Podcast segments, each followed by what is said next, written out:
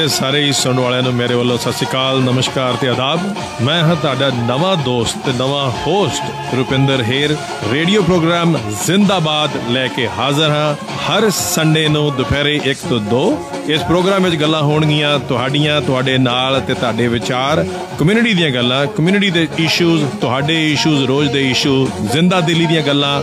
ਮੈਂ ਹਰ ਸੰਡੇ 1 ਤੋਂ 2 ਲੈ ਕੇ ਆਵਾਂਗਾ ਰੇਡੀਓ ਜ਼ਿੰਦਾਬਾਦ। ਬੋਲੇ ਸੋਹਣੀਆ। ਸਤਿ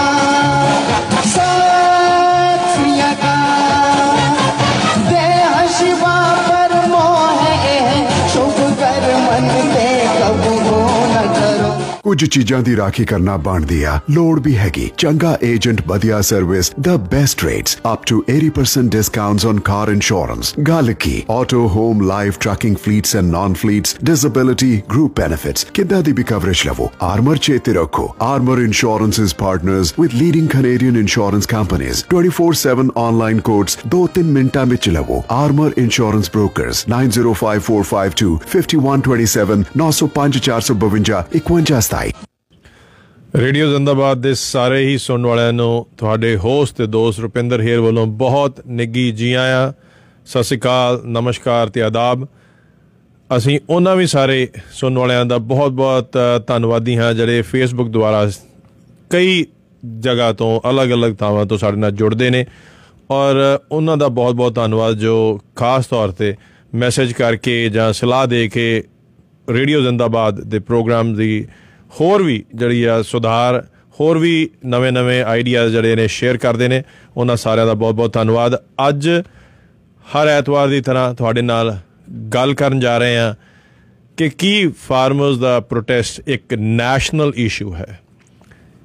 ਗੁਜਰਾਤ ਦੇ ਫਾਰਮਰਸ ਵੀ ਜੁੜ ਚੁੱਕੇ ਨੇ ਯੂਪੀ ਦੇ, ਤਾਮਿਲਨਾਡੂ ਦੇ, ਔਰ ਸਿਰਫ ਕਿਸਾਨ ਹੀ ਨਹੀਂ, ਪੂਰਾ ਐਨਆਰਆਈਜ਼ ਜਿਹੜਾ ਵੀ ਐਗਰੀਕਲਚਰ ਬੈਕਗ੍ਰਾਉਂਡ ਦੇ ਨਾਲ ਜੁੜਿਆ ਹੋਇਆ ਹੈ, ਉਹ ਵੀ ਜੁੜ ਚੁੱਕਿਆ ਹੈ। ਸੁਪਰੀਮ ਕੋਰਟ ਦੀ ਬਾਰ ਐਸੋਸੀਏਸ਼ਨਸ ਹੋਰ ਬਾਰ ਐਸੋਸੀਏਸ਼ਨ ਜਿਹੜੀਆਂ ਕੰਟਰੀਜ਼ ਦੀਆਂ ਨੇ ਉਹ ਵੀ ਜੁੜ ਚੁੱਕੀਆਂ ਨੇ। ਟਰਾਂਸਪੋਰਟਰ ਜੁੜ ਚੁੱਕੇ ਨੇ ਆੜਤੀਏ ਵੀ ਜੁੜ ਚੁੱਕੇ ਨੇ।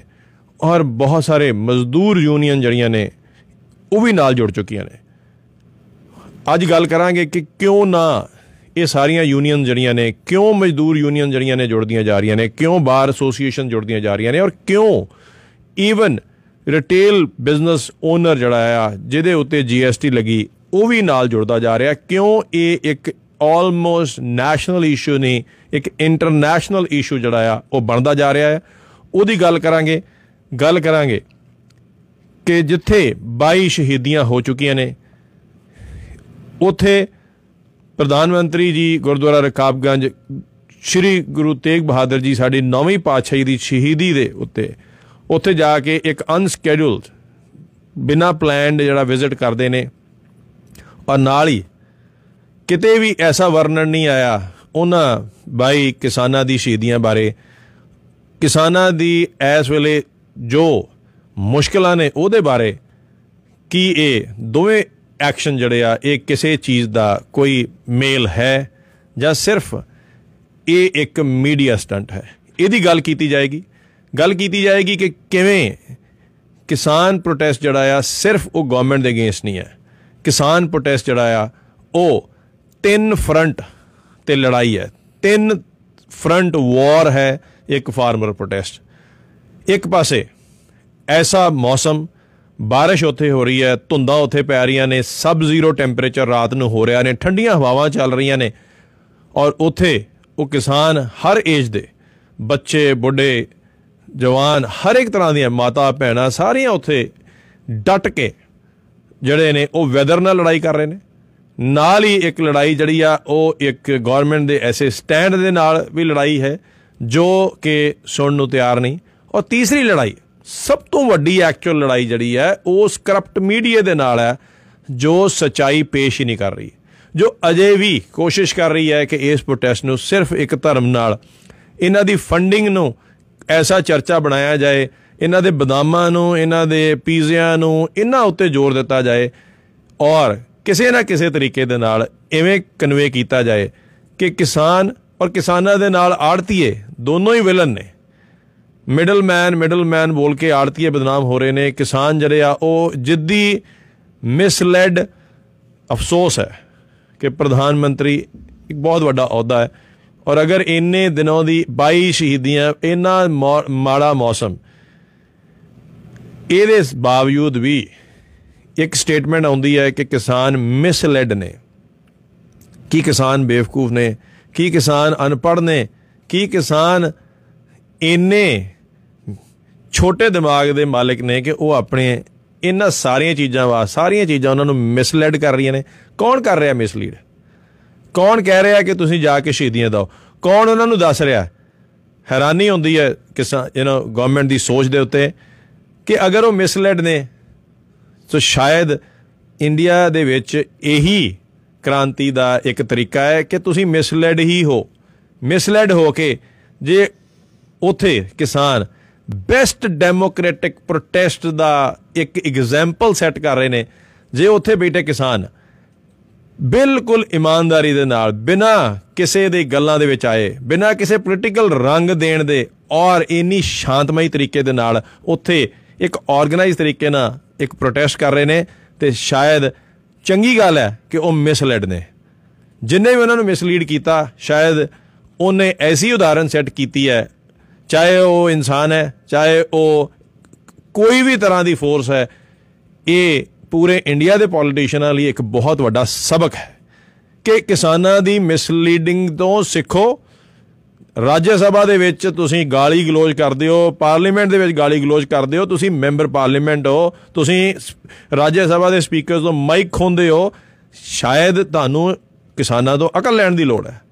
ਕਿਸਾਨ ਉੱਥੇ ਬੈਠਾ, ਇਮਾਨਦਾਰੀ ਦੇ ਨਾਲ, ਸ਼ਾਂਤੀ ਦੇ ਨਾਲ, ਪੈਟ- ਰਾਤ ਨੂੰ ਪੈਟਰੋਲਿੰਗ ਕਰ ਰਿਹਾ ਹੈ। ਕਿਆ ਕਿ ਕੋਈ ਐਂਟੀ ਨੈਸ਼ਨਲ ਅੰਸਰ ਉਹਦੇ ਵਿੱਚ ਨਾ ਵੜ ਸਕੇ। ਕਿਸਾਨ ਉੱਥੇ ਬੈਠੇ, ਇੱਕ ਡਿਸਪਲਿਨ 'ਚ ਰਹਿ ਰਹੇ ਨੇ। ਕਿਸਾਨ ਉੱਥੇ ਬੈਠੇ, ਕਿਸੇ ਨਾਲ ਮਾੜੀ ਬੋਲੀ ਨਹੀਂ ਯੂਜ਼ ਕਰ ਰਹੇ। ਕੋਈ ਗੰਦ ਨਹੀਂ ਪਾ ਰਹੇ। ਉੱਥੇ ਐਸੇ ਉਦਾਹਰਣ ਸੈੱਟ ਕਰ ਰਹੇ ਨੇ ਕਿ ਤੁਹਾਨੂੰ ਐਜ਼ ਪੋਲੀਟੀਸ਼ੀਅਨਸ ਅਕਲ ਆਉਣੀ ਚਾਹੀਦੀ ਹੈ, ਚਾਹੇ ਤੁਸੀਂ ਕਿਸੇ ਵੀ ਪਾਰਟੀ ਦੇ ਹੋ, ਕਿ ਤੁਹਾਡੇ ਨਾਲੋਂ ਬੈਟਰ ਉਹ ਮਿਸਲੈਡ ਕਿਸਾਨ ਹੈ ਜਿਹਨੂੰ ਤੁਸੀਂ ਹਰ ਤਰੀਕੇ ਦੇ ਨਾਲ ਬਦਨਾਮ ਕਰਨ ਦੀ ਕੋਸ਼ਿਸ਼ ਕਰ ਰਹੇ ਹੋ। ਅੱਜ ਰੇਡੀਓ ਜ਼ਿੰਦਾਬਾਦ ਤੇ ਅਸੀਂ ਐਸੀ ਹੀ ਗੱਲ ਕਰਾਂਗੇ, ਕਿਉਂਕਿ ਸ਼ਾਇਦ ਇੰਡੀਆ ਪੋਲੀਟੀਸ਼ੀਅਨ ਜਿਹੜੇ ਆ, ਉਹਨਾਂ ਨੂੰ 1907 ਯਾਦ ਕਰਾਉਣ ਦੀ ਲੋੜ ਹੈ, ਜਦੋਂ ਪਗੜੀ ਸੰਭਾਲ ਜੱਟਾ, ਐਸਾ ਹੀ ਇੱਕ ਪ੍ਰੋਟੈਸਟ ਭਗਤ ਸਿੰਘ ਦੇ ਚਾਚਾ ਜੀ, ਸਰਦਾਰ ਅਜੀਤ ਸਿੰਘ ਤੇ ਉਹਨਾਂ ਦੇ ਪਿਤਾ ਜੀ ਨੇ ਸ਼ੁਰੂ ਕੀਤਾ ਸੀ। ਉਹ ਕਿਉਂ ਕੀਤਾ ਸੀਗਾ? ਕਿਉਂਕਿ ਉਦੋਂ ਵੀ ਅੰਗਰੇਜ਼ਾਂ ਨੇ ਐਸੇ ਤਿੰਨ ਕਾਲੇ ਕਾਨੂੰਨ ਲਾਗੂ ਕੀਤੇ ਸੀਗੇ, ਜਿਹਦੇ ਉੱਤੇ ਕਿਸਾਨਾਂ ਦੇ ਨੇ ਉਦੋਂ 9 ਮਹੀਨੇ 9 ਮਹੀਨੇ ਪ੍ਰੋਟੈਸਟ ਕੀਤਾ ਸੀਗਾ ਔਰ ਵਾਪਸ ਉਸ ਗੋਰੀ ਸਰਕਾਰ ਨੂੰ ਬਿੱਲ ਵਾਪਸ ਲੈਣੇ ਪਏ ਸੀ ਤੇ ਇਹ ਤਾਂ ਫਿਰ ਆਪਣੀ ਸਰਕਾਰ ਹੈ, ਇੰਡੀਆ ਦੀ ਸਰਕਾਰ ਹੈ ਔਰ ਆਜ਼ਾਦ ਭਾਰਤ ਦੀ ਸਰਕਾਰ ਹੈ। ਸੋ ਇਸ ਕਰਕੇ ਇਹ ਗਵਰਨਮੈਂਟ ਨੂੰ ਆਪਣਾ ਇਤਿਹਾਸ, ਇਹ ਪੋਲੀਟੀਸ਼ੀਅਨਸ ਨੂੰ ਆਪਣਾ ਇਤਿਹਾਸ ਨਹੀਂ ਭੁੱਲਣਾ ਚਾਹੀਦਾ ਕਿ ਉਸ ਕ੍ਰਾਂਤੀ ਨੇ ਭਗਤ ਸਿੰਘ ਤਿਆਰ ਕੀਤੇ ਸੀਗੇ ਔਰ ਅਸੀਂ ਫੇਰ ਵੀ ਚਾਹੁੰਦੇ ਆ ਕਿ ਇਹਦੇ ਚੋਂ ਕੋਈ ਭਗਤ ਸਿੰਘ ਨਾ ਤਿਆਰ ਹੋਏ। ਇਹ ਜਿਵੇਂ ਸੁਪਰੀਮ ਕੋਰਟ ਇੰਡੀਕੇਸ਼ਨ ਦੇ ਰਹੀ ਹੈ, ਜਿਵੇਂ ਸਰਕਾਰ ਇੱਕ ਡੈਮੋਕ੍ਰੈਟਿਕ ਸਰਕਾਰ ਆਪਣੇ ਆਪ ਨੂੰ ਦੱਸਦੀ ਹੈ ਡੈਮੋਕ੍ਰੇਸੀ ਦੇ ਵਿੱਚ ਇੱਕ ਜਿਹੜੇ ਬਿੱਲ ਨੇ, ਜਿਨ੍ਹਾਂ ਲਈ ਬਣਾਏ ਗਏ ਨੇ, ਜੋ ਉਹਨਾਂ ਨੂੰ ਤਕਲੀਫ ਹੋ ਰਹੀ ਹੈ, ਤੇ ਉਹਨਾਂ ਦੀ ਗੱਲ ਸੁਣੋ ਇੱਕ ਨੌਲੇਜ ਕਰੋ, ਇਹਦੇ ਬਾਰੇ ਗੱਲ ਕਰਾਂਗੇ, ਮਗਰ ਜਿਵੇਂ ਰੇਡੀਓ ਜ਼ਿੰਦਾਬਾਦ ਦੇ ਵਿੱਚ ਹਮੇਸ਼ਾ ਹੀ ਸ਼ੁਰੂਆਤ ਕਰਦੇ ਆ ਇੱਕ ਐਸੇ ਸ਼ਬਦ ਦੇ ਨਾਲ ਜੋ ਸ਼ਾਇਦ ਅੱਜ ਦੇ ਸਮੇਂ ਦੇ ਵਿੱਚ ਉਹ ਸ਼ਬਦ ਜਿਹੜਾ ਆ ਬਹੁਤ ਹੀ ਢੁਕਦਾ ਹੈ ਔਰ ਉਹ ਤੋਂ ਸਾਨੂੰ ਸਬਕ ਸਿੱਖਣਾ ਚਾਹੀਦਾ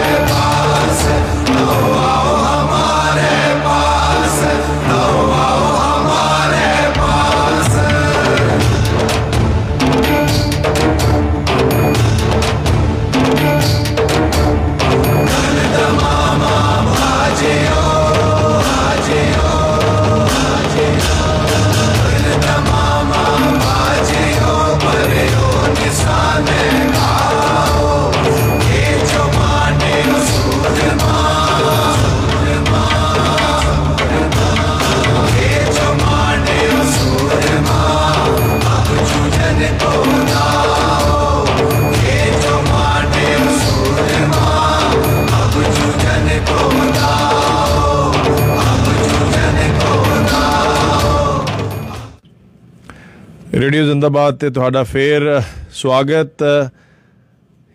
ਇਹ ਸ਼ਬਦ ਜਿਹੜਾ ਹੈ ਸਾਰਿਆਂ ਦੇ ਰੌਂਗਟੇ ਖੜੇ ਕਰ ਦਿੰਦਾ। ਔਰ ਖਾਸ ਤੌਰ ਤੇ ਬਹੁਤ ਖੁਸ਼ੀ ਵਾਲੀ ਗੱਲ ਹੈ ਕਿ ਸਰਕਾਰ ਦੇ, ਮੀਡੀਆ ਦੇ ਹਰ ਉਹ ਪੈਂਤੜੇ ਜਿਹੜੇ ਆ, ਫੇਲ ਹੋ ਗਏ ਆ, ਜਿਹਦੇ ਵਿੱਚ ਐਸਵਾਈਐਲ ਦੀ ਗੱਲ ਕਰਕੇ ਉਹਨਾਂ ਨੇ ਹਿੰ- ਹਰਿਆਣੇ ਦੇ ਪ- ਕਿਸਾਨ ਔਰ ਪੰਜਾਬ ਦੇ ਕਿਸਾਨ ਨੂੰ ਵੱਖਰਾ ਕਰਨ ਦੀ ਕੋਸ਼ਿਸ਼ ਕੀਤੀ। ਮਗਰ ਲੱਖਾਂ ਹੀ ਐਸੀਆਂ ਉਦਾਹਰਨਾਂ ਉੱਥੇ ਸੈੱਟ ਹੋ ਗਈਆਂ, ਜਿੱਥੇ ਕਿਸਾਨ ਇੱਕ ਕਿਸਾਨ ਹੈ, ਚਾਹੇ ਉਹ ਤਾਮਿਲਨਾਡੂ ਦਾ ਕਿਸਾਨ ਹੈ, ਚਾਹੇ ਯੂਪੀ ਦਾ ਕਿਸਾਨ ਹੈ, ਚਾਹੇ ਗੁਜਰਾਤ ਦਾ ਕਿਸਾਨ ਹੈ, ਕਿਸਾਨ ਸਮਝਦਾ ਹੈ ਕਿ ਕਿਸਾਨ ਦੀ ਜ਼ਮੀਨ ਉਹਦੀ ਮਾਂ ਹੈ। ਔਰ ਕਿ- ਇਹ ਵੀ ਸਾਰਿਆਂ ਨੂੰ ਪਤਾ ਹੈ ਕਿ ਕਿਸਾਨ ਜਿੱਥੇ ਉਹਦੀ ਜ਼ਮੀਨ ਦੀ ਗੱਲ ਆ ਗਈ, ਉੱਥੇ ਉਹ ਸਕੇ ਭਰਾ ਨੂੰ ਨਹੀਂ ਬਖਸ਼ਦਾ। ਤੇ ਸ਼ਾਇਦ ਇਹੀ ਇਮੋਸ਼ਨ ਇਹੀ ਇੱਕ ਐਂਗਲ ਸਰਕਾਰ ਸਮਝਣ ਵਿੱਚ ਗਲਤ ਹੋ ਗਈ ਹੈ। ਕਿਸਾਨ ਦੇ ਬਾਰੇ ਬਹੁਤ ਐਸੀਆਂ ਚੀਜ਼ਾਂ ਫੈਲਾਈਆਂ ਜਾ ਰਹੀਆਂ ਨੇ। ਔਰ ਅੱਜ ਅਸੀਂ ਫੋਰਨ ਮੀਡੀਆ ਦੇ ਥਰੂ ਸੋਸ਼ਲ ਮੀਡੀਆ ਦੇ ਥਰੂ ਸਿਰਫ ਇੱਕ ਹੀ ਕੋਸ਼ਿਸ਼ ਕਰ ਰਹੇ ਹਾਂ। ਅਸੀਂ ਕਿਸੇ ਨੂੰ ਭੜਕਾਉਣ ਦੀ ਕੋਸ਼ਿਸ਼ ਨਹੀਂ ਕਰ ਰਹੇ, ਸਿਰਫ ਇੱਕ ਕੋਸ਼ਿਸ਼ ਕਰ ਰਹੇ ਹਾਂ ਕਿ ਜੋ ਸਾਰਾ ਹੀ ਸਰਕਾਰੀ ਮੀਡੀਆ ਜੋ ਦੱਸਣ ਦੀ ਕੋਸ਼ਿਸ਼ ਕਰ ਰਿਹਾ, ਉਹਨੂੰ ਅਸੀਂ ਫਾਈਟ ਕਰੀਏ। ਅੱਜ ਜਿਹੜੇ ਵੀ ਕੈਪੈਸਿਟੀ ਦੇ ਵਿੱਚ ਕੋਈ ਹੈ, ਉਹਨਾਂ ਸੂਰਮਿਆਂ ਲਈ ਜਿਹੜੇ ਕਿ ਦਿੱਲੀ ਦੇ ਵਿੱਚ ਤਿੰਨ ਤਰ੍ਹਾਂ ਦੀ ਲੜਾਈ ਲੜ ਰਹੇ ਨੇ। ਮੌਸਮ ਨਾਲ 네ਗੇਟਿਵ ਮੀਡੀਆ ਦੇ ਨਾਲ ਔਰ ਸਰਕਾਰ ਦੀ ਜਿੱਦ ਨਾਲ ਉਹਨਾਂ ਦੀ ਸਪੋਰਟ ਜਿਹੜੀ ਆ, ਅਸੀਂ ਕਿਸੇ ਵੀ ਤਰੀਕੇ ਨਾਲ ਕਰ ਸਕਦੇ ਆ ਤਨ, ਮਨ, ਧਨ ਦੇ ਨਾਲ ਸਾਨੂੰ ਉਹ ਕਰਨੀ ਚਾਹੀਦੀ ਹੈ ਕਿਉਂਕਿ ਇਹ ਨਾਇਨਸਾਫੀ ਹੈ। ਸਾਡੀ ਆਵਾਜ਼ ਕਿਸੇ ਸਰਕਾਰ ਅਗੇਂਸਟ ਨਹੀਂ, ਸਾਡੀ ਆਵਾਜ਼ ਕਿਸੇ ਤਬਕੇ ਅਗੇਂਸਟ ਨਹੀਂ, ਸਾਡੀ ਆਵਾਜ਼ ਸਿਰਫ ਇਨਜਸਟਿਸ ਦੇ ਅਗੇਂਸਟ ਹੈ। ਨਾ ਵੀ ਅਸੀਂ ਖਾਨ ਹੋਈਏ। ਸਾਨੂੰ ਹੈਰਾਨੀ ਹੁੰਦੀ ਹੈ, ਉਹਨਾਂ ਲੋਕਾਂ ਤੇ ਤੁਹਾਨੂੰ ਪੂਰਾ ਰਾਈਟ ਹੈ ਕਿ ਤੁਸੀਂ ਜੇ ਬਿੱਲ ਦੀ ਸਪੋਰਟ ਕਰਦੇ ਹੋ, ਜਰੂਰ ਕਰੋ। ਮਗਰ ਹੈਰਾਨੀ ਇਸ ਗੱਲ ਦੀ ਹੈ ਕਿ ਲੋਕਾਂ ਦੇ ਵਿੱਚ, ਉਹਨਾਂ ਲੋਕਾਂ ਵਿੱਚ ਇਨਸਾਨੀਅਤ ਦੀ ਕਮੀ ਆ ਗਈ ਹੈ। ਉਹ ਇਹ ਵੀ ਸਿੰਪਥਾਈਜ਼ ਕਰਨ ਨੂੰ ਤਿਆਰ ਨਹੀਂ ਕਿ ਉੱਥੇ ਬੈਠਾ ਕਿਸਾਨ, ਉਸ ਠੰਡ ਦੇ ਵਿੱਚ, ਉਹ ਬਜ਼ੁਰਗ ਜਿਹੜੇ ਆ, ਉਹਨਾਂ ਨਾਲ ਘੱਟੋ ਘੱਟ ਤੁਸੀਂ ਸਿੰਪਥੀ ਕਰੋ। ਘੱਟੋ ਘੱਟ ਜੇ ਤੁਸੀਂ ਉਹਨਾਂ ਦੀ ਓਪੀਨੀਅਨ ਨੂੰ ਸਪੋਰਟ ਨਹੀਂ ਕਰਨਾ, ਤੇ ਕਮ ਸੇ ਕਮ ਉਹਨਾਂ ਉੱਤੇ ਐਸੀਆਂ ਨੁਕਤਾ ਚੀਨੀਆਂ ਉਹ ਨਾ ਕਰੋ।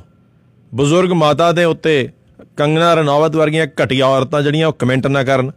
ਮੀਡੀਆ ਜਿਹੜਾ ਆ, ਉਹ ਐਸੇ ਸ਼ੋਅ ਨਾ ਕਰੇ ਕਿ ਇਹ ਤੇ ਜੀ ਪੀਜ਼ੇ ਖਾ ਰਿਹਾ ਉਹ ਰਿਐਲਿਟੀ ਨਹੀਂ ਦੱਸ ਰਿਹਾ। ਉਹ ਇਹ ਨਹੀਂ ਦੱਸ ਰਿਹਾ ਕਿ ਉਹ ਅੰਮ੍ਰਿਤਸਰ ਦੀ ਸੰਗਤ ਨੇ ਪੀਜ਼ਾ ਮਸ਼ੀਨ ਉੱਥੇ ਭੇਜੀ ਹੈ, ਪੀਜ਼ੇ ਬਣਾ ਕੇ ਕਿਸਾਨਾਂ ਨੂੰ ਦੇ ਰਿਹਾ ਹੈ। ਉਹ ਕੋਈ 400 ਰੁਪਏ ਦਾ ਪੀਜ਼ਾ ਦਿੱਲੀੋਂ ਪੀਜ਼ਾ ਡਿਪੋ ਤੋਂ ਮੰਗਾ ਕੇ ਨਹੀਂ ਖਾ ਰਹੇ। ਉੱਥੇ ਵਾਸ਼ਿੰਗ ਮਸ਼ੀਨਾਂ ਵੀ ਜਿਹੜੀਆਂ ਨੇ ਸੰਗਤ ਨੇ ਲਾਤੀਆਂ ਨੇ। ਉੱਥੇ ਫ੍ਰੀ ਲੰਗਰ ਵੀ ਚੱਲ ਰਹੇ ਨੇ। ਕੈਲੀਫੋਰਨੀਆ ਤੋਂ ਹੋਰ ਦੁਨੀਆ ਭਰ ਦੇ ਥਾਵਾਂ ਤੋਂ ਉੱਥੇ ਜੇ ਡਰਾਈ ਫਰੂਟ ਵੀ ਗਿਆ ਹੈ, ਉਹਦੀ ਵੀ ਤਕਲੀਫ ਹੋ ਰਹੀ ਹੈ। ਕਮ ਸੇ ਕਮ ਤੁਸੀਂ ਇਹ ਸੋਚੋ ਕਿ ਜਦੋਂ ਤੁਸੀਂ ਟਿੱਪਣੀ ਕਰਦੇ ਹੋ ਉਹਨਾਂ ਦੇ ਉੱਥੇ ਰਹਿਣ ਦੇ ਉੱਤੇ ਕਿ ਇਹ ਸਪਾਂਸਰਡ ਲੋਕ ਨੇ ਤੁਸੀਂ ਕਮ ਸੇ ਕਮ ਆਪਣੇ ਕਿਸੇ ਬਜ਼ੁਰਗ ਨੂੰ ਜਾਂ ਆਪ ਜਾ ਕੇ ਉੱਥੇ ਇੱਕ ਰਾਤ ਰਹਿ ਕੇ ਆਓ।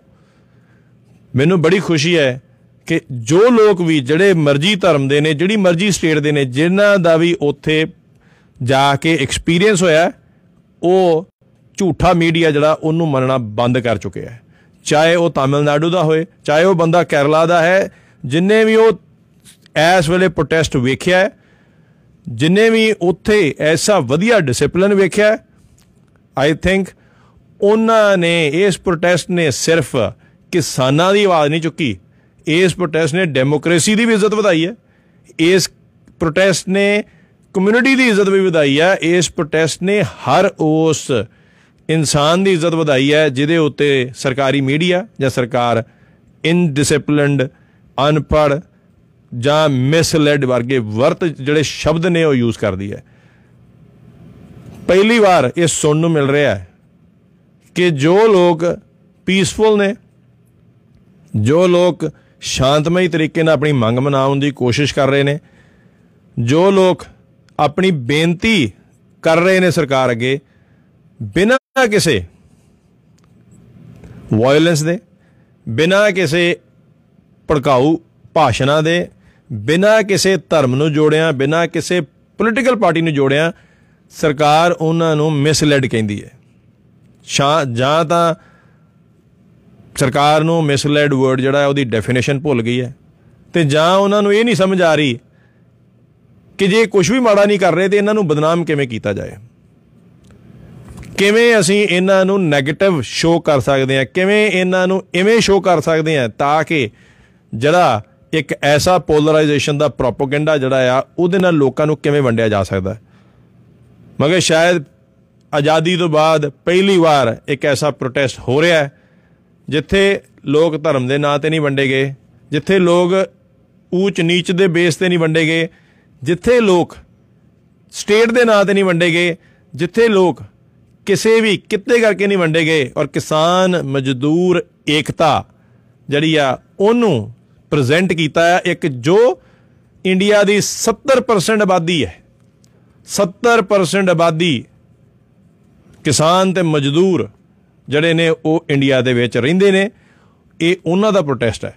ਔਰ ਉਹਨਾਂ ਨੇ ਸਾਰਿਆਂ ਨੇ ਮਿਲ ਕੇ ਉਹਨਾਂ ਧਨਾਡਾਂ ਨੂੰ, ਉਹਨਾਂ ਪੜ੍ਹੇ ਲਿਖਿਆਂ ਨੂੰ, ਉਹਨਾਂ ਬੜੇ ਬੜੇ ਵੱਡੇ ਬਿਊਰੋਕਰੈਟਸ ਦੇ ਉੱਤੇ ਚਪੇੜ ਮਾਰੀ ਹੈ।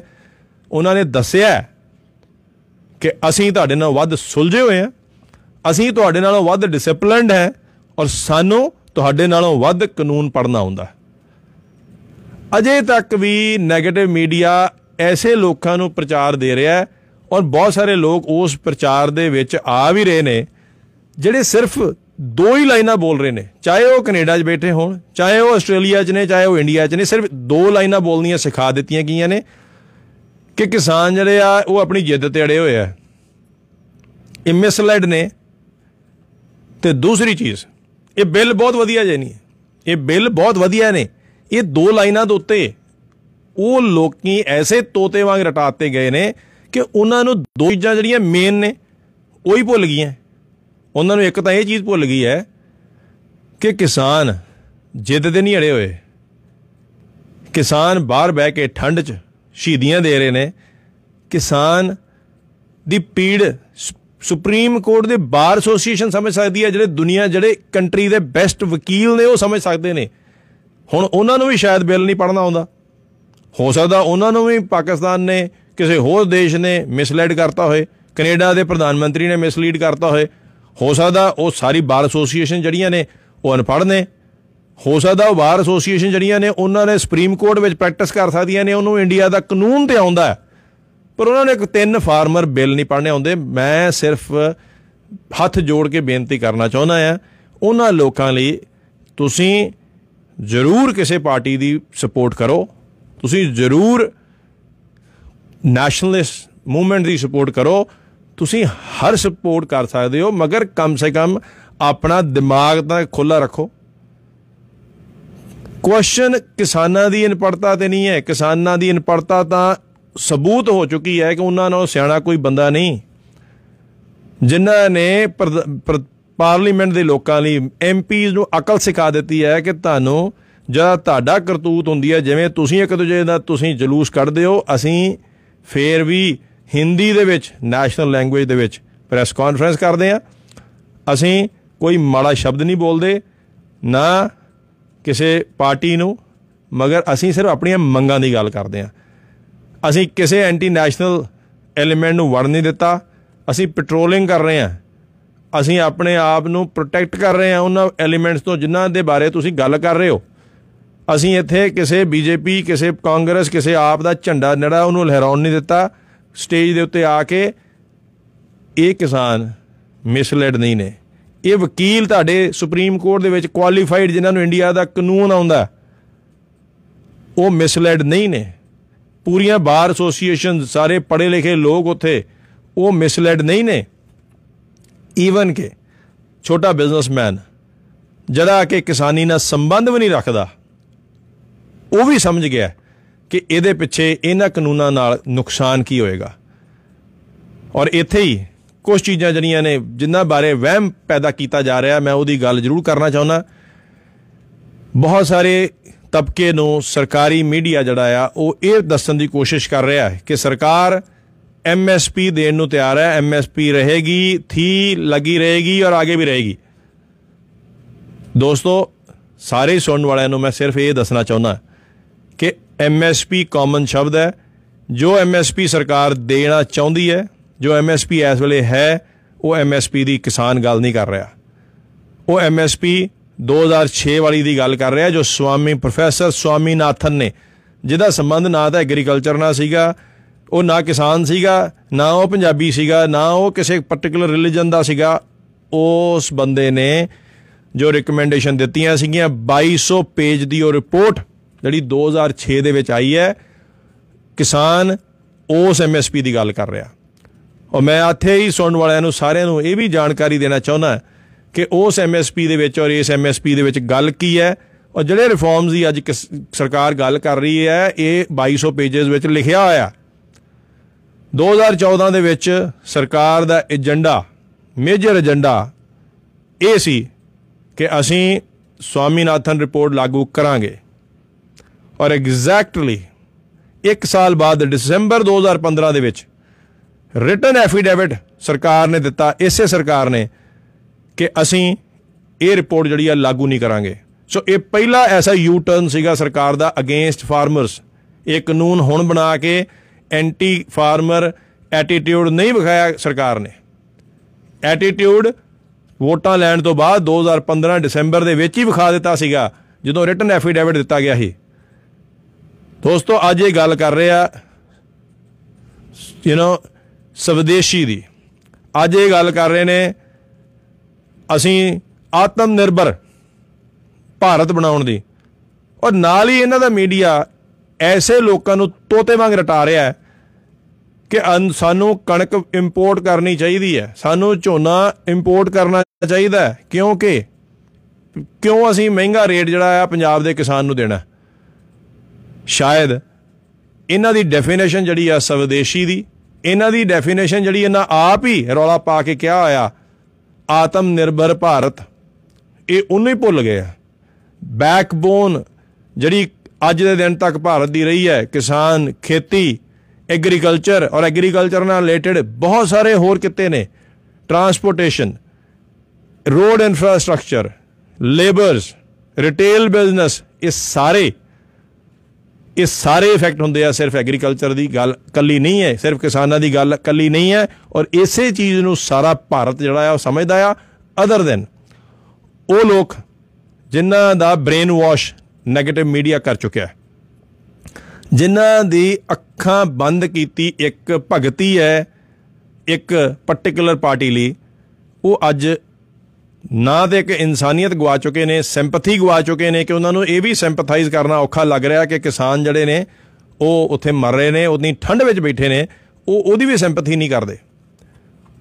ਓਕੇ ਕਿਸੇ ਬੰਦੇ ਨੇ, ਕਿਸੇ ਫਿਲਮ ਸਟਾਰ ਨੇ, ਕਿਸੇ ਪ- ਮੰਤਰੀ ਨੇ, ਕਿਸੇ ਪਾਰਲੀਮੈਂਟ ਦੇ ਮੈਂਬਰ ਨੇ, ਕਿਸੇ ਨੇ ਵੀ ਇਹ ਓਪਨਲੀ ਬਿਆਨ ਨਹੀਂ ਦਿੱਤਾ ਕਿ ਅਜ ਨੂੰ ਅਫਸੋਸ ਹੈ ਜਾਂ ਸਾਡਾ ਕੰਸਰਨ ਹੈ, ਉਹ 22 ਕਿਸਾਨਾਂ ਦੇ ਨਾਲ ਜਿਹੜੇ ਉੱਥੇ ਸ਼ਹੀਦ ਹੋ ਚੁੱਕੇ ਆ ਜਿਨੇ ਇਹ ਫਿਲਮ ਸਟਾਰ ਚਾਹੇ ਉਹ ਸੰਨੀ ਦਿਓਲ ਹੋਏ, ਚਾਹੇ ਸਲਮਾਨ ਖਾਨ ਹੋਏ, ਚਾਹੇ ਅਕਸ਼ੇ ਕੁਮਾਰ ਹੋਏ, ਇਹ ਸਾਰੇ ਪੰਜਾਬੀ ਰੋਲ ਕਰਕੇ, ਸਿੱਖਾਂ ਦਾ ਰੋਲ ਕਰਕੇ, ਕਿਸਾਨਾਂ ਦਾ ਰੋਲ ਕਰਕੇ ਕਰੋੜਾਂ ਮਿਲੀਅਨਸ ਬਣਾ ਚੁੱਕੇ ਨੇ।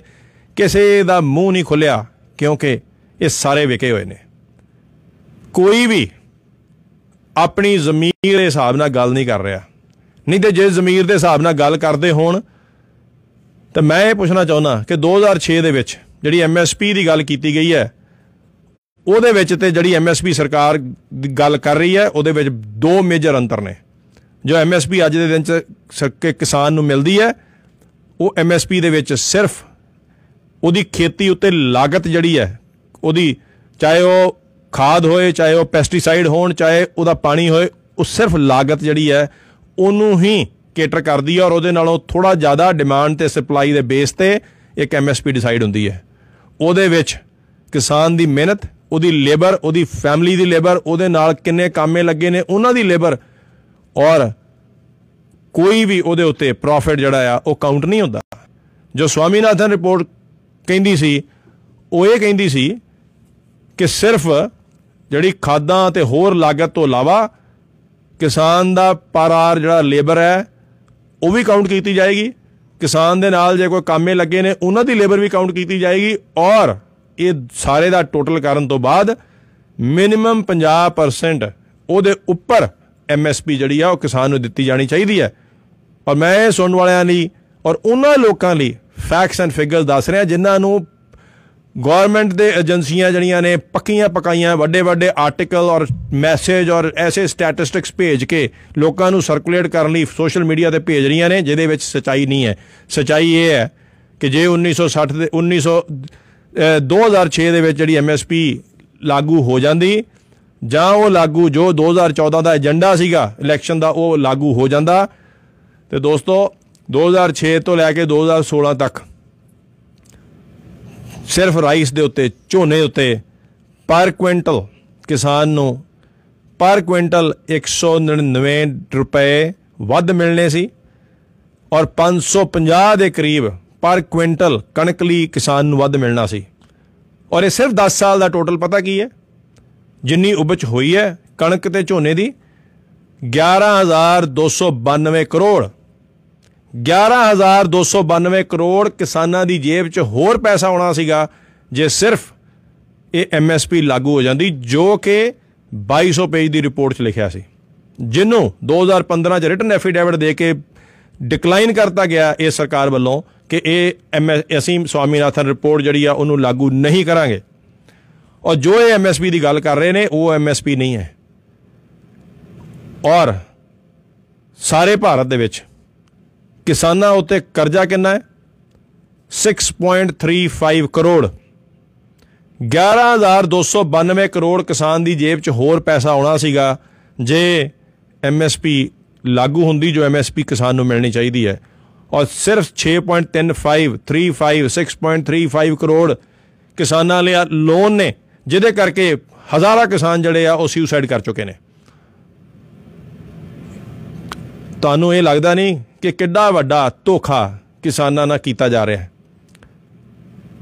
ਉਹਨਾਂ ਨੂੰ ਕਰਜ਼ੇ ਦਿੱਤੇ ਜਾ ਰਹੇ ਨੇ ਔਰ ਉਹਦੇ ਉੱਤੇ ਸਾਰੀ ਦੁਨੀਆ, ਉਹਨਾਂ ਨੂੰ ਸਬਸਿਡੀ ਦਿੱਤੀ ਜਾ ਰਹੀ ਹੈ, ਉਹਨੂੰ ਉਹਦੇ ਉੱਤੇ ਸਾਰੇ ਦੁਨੀਆ ਬੋਲਦੀ ਹੈ ਕਿ ਪੰਜਾਬ ਦੇ ਕਿਸਾਨਾਂ ਨੂੰ ਕਿਸਾਨਾਂ ਨੂੰ, ਕਿਤੇ ਵੀ ਕਿਸਾਨ ਨੇ ਉੱਥੇ ਜੀ ਇੰਨੀ ਸਬਸਿਡੀ ਦਿੱਤੀ ਜਾ ਰਹੀ ਹੈ, ਬਹੁਤ ਸਾਰੇ ਇਹ ਭਗਤ ਜਿਹੜੇ ਨੇ, ਇਹ ਤੋਤੇ ਵਾਂਗੇ ਬੋਲਦੇ ਨੇ, ਇੱਥੇ ਇੰਨੀ ਸਬਸਿਡੀ ਦਿੱਤੀ ਜਾ ਰਹੀ ਹੈ, ਸਰਕਾਰ ਇੰਨੀ ਸਬਸਿਡੀ ਦਿੱਤੀ ਜਾ ਰਹੀ ਹੈ, ਅਸੀਂ ਤਾਂ ਕਹਿੰਦੇ ਆ ਕਿ ਕਿਸਾਨ ਦੀ ਸਬਸਿਡੀ ਬੰਦ ਕਰੋ। ਕਿਸਾਨ ਨੂੰ ਫੇਵਰ ਦੇਣੀ ਬੰਦ ਕਰ ਦਿਓ, ਕਿਸਾਨ ਨੂੰ ਉਹਦਾ ਹੱਕ ਦੇ ਦਿਓ। ਕਿਸਾਨ ਨੂੰ ਉਹਦਾ ਹੱਕ ਦੋਗੇ ਤੇ 11292 ਕਰੋੜ ਉਹਨੂੰ ਮਿਲੇਗਾ।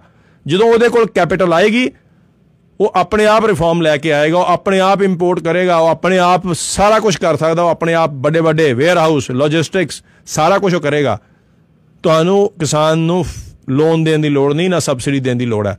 ਮਗਰ ਸਰਕਾਰੀ ਪੈਂਤੜੇ ਇਹ ਨੇ ਕਿ ਕਿਸਾਨ ਦੇ ਪੱਲੇ ਪੈਸੇ ਪਾਉਣੇ ਨਹੀਂ। ਉਹਨਾਂ ਨੂੰ ਰਿਫਾਰਮ ਕਰਾਉਣ ਵਾਸਤੇ ਪ੍ਰਾਈਵੇਟਾਈਜੇਸ਼ਨ ਚਾਹੀਦੀ ਆ, ਕਿਉਂਕਿ ਕਾਰਪੋਰੇਟ ਘਰਾਣੇ ਜਿਹੜੇ ਆ, ਉਹਨਾਂ ਕੋਲ ਪੈਸਾ ਹੈ, ਉਹ ਉੱਥੇ ਜਾ ਕੇ ਇਨਫਰਾਸਟ੍ਰਕਚਰ ਸੈੱਟ ਕਰ ਸਕਦੇ ਨੇ। ਮੈਂ ਸਵਾਲ ਸਰਵੇ ਕਰਨਾ ਚਾਹੁੰਦਾ ਕਿ ਜੋ ਕਿਸਾਨ ਗ੍ਰੀਨ ਰੈਵੋਲੂਸ਼ਨ ਲਿਆ ਸਕਦਾ, ਜੋ ਕਿਸਾਨ ਵਾਈਟ ਰੈਵੋਲੂਸ਼ਨ ਆ ਲਿਆ ਸਕਦੇ ਨੇ, ਕੀ ਉਹਨਾਂ ਨੂੰ ਟੈਕਨੋਲੋਜੀ ਨਹੀਂ ਯੂਜ਼ ਕਰਨੀ ਆਉਂਦੀ? ਉਹਨਾਂ ਨੂੰ ਸਰਕਾਰ ਕਹਿੰਦੀ ਹੈ ਕਿ ਤੁਸੀਂ ਇੰਨਾ ਰਾਈਸ ਪ੍ਰੋਡਿਊਸ ਕਰੋ 2014 ਦੇ ਵਿੱਚ ਸਾਡੇ ਕੋਲ ਕਣਕ ਘੱਟ ਸੀਗੀ, ਸਾਨੂੰ ਇੰਨੀ ਕਣਕ ਹੋਰ ਚਾਹੀਦੀ ਹੈ, ਕਿਸਾਨ ਹੋ ਕੇ ਕਣਕ ਪ੍ਰੋਡਿਊਸ ਕਰਦੇ ਨੇ। ਜੇ ਉਸੇ ਸਵਾਮੀਨਾਥਨ ਰਿਪੋਰਟ ਦੀ 2200 ਪੇਜ ਦੀ ਰਿਪੋਰਟ ਵਿੱਚੋਂ ਬਹੁਤ ਸਾਰੀਆਂ ਹੋਰ ਵੀ ਰეკਮੈਂਡੇਸ਼ਨ ਨੇ, ਜੋ ਇਹ ਭਗਤ ਜਿਹੜੇ ਨੇ, ਇਹ ਤੋਤੇ ਵਾਂਗ ਬੋਲਦੇ ਨਹੀਂ। ਕਿਉਂ?